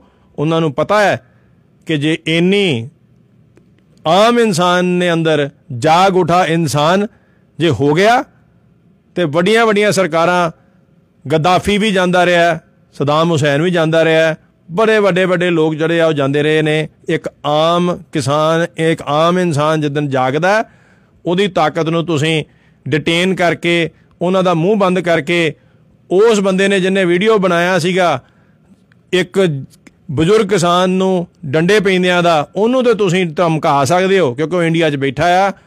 ਤੁਸੀਂ ਸਾਰੀ ਦੁਨੀਆ ਦਾ, ਸਾਰੇ ਮੀਡੀਆ ਦਾ, ਸਾਰੇ ਇਨਸਾਨਾਂ ਦਾ ਮੂੰਹ ਬੰਦ ਨਹੀਂ ਕਰ ਸਕਦੇ। ਇਹ ਡਿਕਟੇਟਰਸ਼ਿਪ ਜਿਹੜੀ ਆ, ਇਹੋ ਜਿਹਾ ਰਵਈਆ ਕਿ ਤੁਸੀਂ ਜਾ ਕੇ ਆੜਤੀਆਂ ਦੇ ਹੈੱਡ ਜਿਹੜੇ ਆ, ਜਿਹੜੇ ਉਹਨਾਂ ਦੇ ਪ੍ਰਧਾਨ ਨੇ ਉਹਨਾਂ ਨੂੰ ਜਾ ਕੇ ਆਈਟੀ ਦੇ ਇਨਕਮ ਟੈਕਸ ਦੇ ਰੇਡ ਮਰਵਾਓਗੇ, ਤੁਸੀਂ ਗੁਜਰਾਤ ਦੇ ਵਿੱਚ ਬੈਰੀਕੇਡ ਕਰੋਗੇ, ਤੁਸੀਂ ਤਾਮਿਲਨਾਡੂ ਦੇ ਸਿਰ- ਕਿਸਾਨਾਂ ਨੂੰ ਦਿੱਲੀ ਨਹੀਂ ਪਹੁੰਚਣ ਦਿਓਗੇ, ਕਿੰਨੀ ਦੇਰ? ਕਿੰਨੀ ਦੇਰ ਤੁਸੀਂ ਇੱਕ ਆਮ ਇਨਸਾਨ ਨੂੰ ਜਾਗਣ ਤੋਂ ਰੋਕ ਸਕਦੇ ਹੋ? ਕਿਉਂਕਿ ਤੁਸੀਂ ਧੱਕਾ ਹੀ ਬਹੁਤ ਕੀਤਾ। ਹੈ ਤੁਸੀਂ ਨਵਾਜ਼ ਸ਼ਰੀਫ ਦੀ ਮਾਤਾ ਜੀ, ਉਹਨਾਂ ਦੇ ਗੁਜ਼ਰਨ ਉਹਨਾਂ ਦੀ ਡੈਥ ਹੁੰਦੀ ਹੈ ਉਹਨਾਂ ਦੀ ਫੈਮਿਲੀ 'ਚ ਤੇ ਤੁਸੀਂ ਅਫਸੋਸ ਕਰਦੇ ਹੋ, ਤੁਹਾਡੇ 22 ਕਿਸਾਨ ਤੁਹਾਡੀ ਕੈਪੀਟਲ ਦੇ ਵਿੱਚ ਮਰ ਗਏ। ਤੁਸੀਂ ਉਹਨਾਂ ਬਾਰੇ ਕਦੀ ਮੈਂਸ਼ਨ ਹੀ ਨਹੀਂ ਕਰਦੇ। ਉਹਨਾਂ ਦੇ ਬਾਰੇ ਤੁਸੀਂ ਸਿਰਫ ਇੱਕ ਸ਼ਬਦ ਬੋਲਦੇ ਹੋ ਕਿ ਇਹ ਮਿਸਲੈਡ ਨੇ। ਇਹ ਬੇਵਕੂਫ ਨੇ। ਅੰਗਰੇਜ਼ੀ ਦੇ ਮਿਸਲੈਡ ਦਾ ਮਤਲਬ ਹੁੰਦਾ ਜਿਹੜਾ ਬੰਦਾ ਕਿਸੇ ਦੀਆਂ ਗੱਲਾਂ 'ਚ ਆ ਜਾਏ, ਇਹਦਾ ਮਤਲਬ ਉਹ ਬੇਵਕੂਫ ਹੈ। ਇਹ ਬੇਵਕੂਫ ਇਨਸਾਨ ਨੇ, ਇਹ ਬੇਵਕੂਫ ਕਿਸਾਨ ਨੇ। ਮਗਰ ਅਫਸੋਸ ਇਸ ਚੀਜ਼ ਦਾ ਹੈ ਕਿ ਉਹ ਬੇਵਕੂਫ ਕਿਸਾਨ ਜਿਹੜੇ ਨੇ, ਉਹ ਤੁਹਾਨੂੰ ਸਬਕ ਸਿਖਾ ਰਹੇ ਨੇ। ਤੁਸੀਂ ਉਹਨਾਂ ਬੇਵਕੂਫ ਕਿਸਾਨਾਂ ਤੋਂ ਸਿਵਲਾਈਜ਼ ਕਿਵੇਂ ਰਹਿਣਾ ਹੈ, ਉਹ ਸਿੱਖੋ। ਤੁਸੀਂ ਉਹਨਾਂ ਬੇਵਕੂਫ ਇਨਸਾਨਾਂ ਤੋਂ ਉਹਨਾਂ ਕਿਸਾਨਾਂ ਤੋਂ ਉਹਨਾਂ ਮਿਸਲੈਡ ਕਿਸਾਨਾਂ ਤੋਂ ਕਿਵੇਂ ਡੈਮੋਕ੍ਰੈਟਿਕ ਤਰੀਕੇ ਨਾਲ ਪ੍ਰੋਟੈਸਟ ਕਰਨੇ ਨੇ ਉਹ ਸਿੱਖੋ। ਤੁਸੀਂ ਕਿਵੇਂ ਪੈਸੇ ਪਿੱਛੇ ਨਹੀਂ ਵਿਕਣਾ ਤੁਸੀਂ ਕਿਵੇਂ ਪਾਰਟੀਆਂ ਦੇ ਝੂਠੇ ਏਜੰਡਿਆਂ ਪਿੱਛੇ ਨਹੀਂ ਵਿਕਣਾ ਤੁਸੀਂ ਪਾਰਟੀ ਦੇ ਨਾਲ ਕਿਸੇ ਦੇ ਨਾਲ ਕੈਰੀਡ ਅਵੇ ਨਹੀਂ ਹੋਣਾ ਕਿਸੇ ਪਾਰਟੀ ਨੂੰ ਨਾਗੇ ਲੱਗਣ ਨਹੀਂ ਦੇਣਾ ਔਰ ਇੱਕ ਡੈਮੋਕ੍ਰੈਟਿਕ ਤਰੀਕੇ ਦੇ ਨਾਲ ਕੰਮ ਕਰੀ ਜਾਣਾ ਹੈ, ਸ਼ਾਂਤਮਈ ਤਰੀਕੇ ਦੇ ਨਾਲ ਡਿਸਪਲਿਨ ਚ ਰਹਿ ਕੇ ਔਰ ਸਭ ਤੋਂ ਵੱਡੀ ਚੀਜ਼ ਉੱਥੇ ਕਿੰਨੇ ਲੋਕ ਖੁਸ਼ ਹੋ ਰਹੇ ਨੇ। ਐਸੇ ਐਸੇ ਲੋਕਾਂ ਨੂੰ ਖਾਣਾ ਉੱਥੇ ਮਿਲ ਰਿਹਾ ਜਿਹਨੂੰ ਤੁਸੀਂ ਰੋਟੀ ਨਹੀਂ ਖਵਾ ਸਕੇ। ਤਿੰਨ ਟਾਈਮ ਦਾ ਉੱਥੇ ਢਿੱਡ ਭਰ ਕੇ ਲੋਕ ਖਾ ਰਹੇ ਨੇ ਕਿਸਾਨਾਂ ਤੋਂ ਇਲਾਵਾ। ਪਹਿਲੀ ਵਾਰ ਐਸੀ ਉਦਾਹਰਣ ਉੱਥੇ ਨਜ਼ਰ ਆ ਰਹੀ ਹੈ, ਜਿਹਨੂੰ ਤੁਸੀਂ ਡੱਕ ਨਹੀਂ ਸਕਦੇ ਕਿ ਦੁਨੀਆ ਜਾਨ ਤੋਂ ਉੱਥੇ ਚੀਜ਼ਾਂ ਪਹੁੰਚ ਰਹੀਆਂ ਨੇ। ਕਿਸਾਨ ਪੁੰਜੇ ਪਿਆ ਆ, ਕਿਸਾਨ ਥੱਲੇ ਪਏ ਨੂੰ, ਕਿਸਾਨ ਨੂੰ ਜੇ ਕੋਈ ਉੱਥੇ ਕੰਬਲ ਦੇਣ ਦੀ ਕੋਸ਼ਿਸ਼ ਕਰਦਾ ਹੈ, ਉਹ ਕਿ- ਉਹ ਇੱਕ ਹੀ ਸ਼ਬਦ ਬੋਲਦਾ ਹੈ ਕਿ ਮੇਰੇ ਕੋ ਹੈ, ਜਿਹਨੂੰ ਜ਼ਰੂਰਤ ਹੈ, ਉਹਨੂੰ ਦਿਓ ਇਹ ਇੱਕ ਬਹੁਤ ਵੱਡੀ ਰੈਵੋਲੂਸ਼ਨ ਹੈ, ਕਿਉਂਕਿ ਇਨਸਾਨ ਜਾਗ ਉੱਠਿਆ ਹੈ। ਔਰ ਇਸ ਰੈਵੋਲੂਸ਼ਨ ਨੇ ਸਿਰਫ ਕਿਸਾਨਾਂ ਲਈ ਨਹੀਂ ਬਹੁਤ ਐਸੇ ਲੋਕਾਂ ਲਈ, ਦੁਨੀਆ ਲਈ ਇਹ ਇੱਕ ਤਰ੍ਹਾਂ ਦੀ ਮੈਂਟਲ ਰੈਵੋਲੂਸ਼ਨ ਦਿੱਤੀ ਹੈ, ਦਿਮਾਗ ਜਗਾ ਦਿੱਤੇ ਹੈ ਕਿ ਜੇ ਇਨਸਾਨ, ਇੱਕ ਆਮ ਇਨਸਾਨ ਜਾਗ ਜਾਏ ਤੇ ਵੱਡੀਆਂ ਵੱਡੀਆਂ ਸਰਕਾਰਾਂ ਜਿਹੜੀਆਂ ਨੇ ਉਹਨੂੰ ਪਿੱਛੂ ਪੈ ਜਾਂਦੇ ਨੇ। ਸਾਡੀ ਸਾਰਿਆਂ ਨੂੰ ਇਹੋ ਰਿਕੁਐਸਟ ਹੈ ਕਿ ਕਿਸੇ ਧਰਮ ਦੇ ਬਾਰੇ, ਕਿਸੇ ਵੀ ਪਾਰਟੀ ਨਾਲ ਇਸ ਅੰਦੋਲਨ ਨੂੰ ਨਾ ਜੋੜਿਆ ਜਾਏ। ਸਾਡੀ ਵੀ ਸਾਰਿਆਂ ਦੀ ਇਹ ਕੋਸ਼ਿਸ਼ ਹੋਣੀ ਚਾਹੀਦੀ ਹੈ ਕਿ ਅਸੀਂ ਕਿਸੇ ਸਟੇਟ ਦੀ ਗੱਲ ਨਾ ਕਰੀਏ, ਇੱਕ ਕਿਸਾਨਾਂ ਦੀ ਗੱਲ ਕਰੀਏ ਕਿ ਆਮ ਇਨਸਾਨ ਦੀ ਗੱਲ ਕਰੀਏ ਔਰ ਇੱਕ ਆਮ ਇਨਸਾਨ ਨੂੰ ਸਪੋਰਟ ਕਰੀਏ। ਅਸੀਂ ਐਂਟੀ ਬੀਜੇਪੀ ਨਹੀਂ ਐਂਟੀ ਗਵਰਨਮੈਂਟ ਨਹੀਂ ਐਂਟੀ ਨੈਸ਼ਨਲ ਨਹੀਂ ਮਗਰ ਅਸੀਂ ਸਿਰਫ ਇੱਕ ਆਮ ਇਨਸਾਨ ਹੈ। ਇਸ ਕਰਕੇ ਸਾਡੀ ਜ਼ਿੰਮੇਵਾਰੀ ਹੈ ਕਿ ਅਸੀਂ ਇੱਕ ਆਮ ਇਨਸਾਨ ਦੇ ਨਾਲ ਜੁੜੀਏ ਔਰ ਇਸੇ ਤਰ੍ਹਾਂ ਹੀ ਰੇਡੀਓ ਜ਼ਿੰਦਾਬਾਦ ਤੋਂ ਆਮ ਇਨਸਾਨ ਲਈ ਆਵਾਜ਼ ਜਿਹੜੀ ਆ, ਹਮੇਸ਼ਾ ਬੁਲੰਦ ਕਰਦੇ ਰਵਾਂਗੇ। ਤੁਹਾਡਾ ਸਾਰਿਆਂ ਦਾ ਸੁਣਨ ਲਈ ਬਹੁਤ ਬਹੁਤ ਧੰਨਵਾਦ ਔਰ ਰੇਡੀਓ ਜ਼ਿੰਦਾਬਾਦ ਨਾਲ ਜੁੜੇ ਰਹੋ ਅਗਲੇ ਐਤਵਾਰ ਫੇਰ ਇਸੇ ਟਾਈਮ ਤੁਹਾਡੇ ਨਾਲ ਫੇਰ ਜੁੜਾਂਗੇ ਬਹੁਤ ਬਹੁਤ ਧੰਨਵਾਦ ਔਰ ਜ਼ਿੰਦਾਬਾਦ ਤੇ ਆਬਾਦ ਰਹੋ ਐਸੀ ਮਰਨੀ ਜੋ ਮਰੇ ਬੋਹਰ ਨਾ ਮਰਨਾ ਹੋ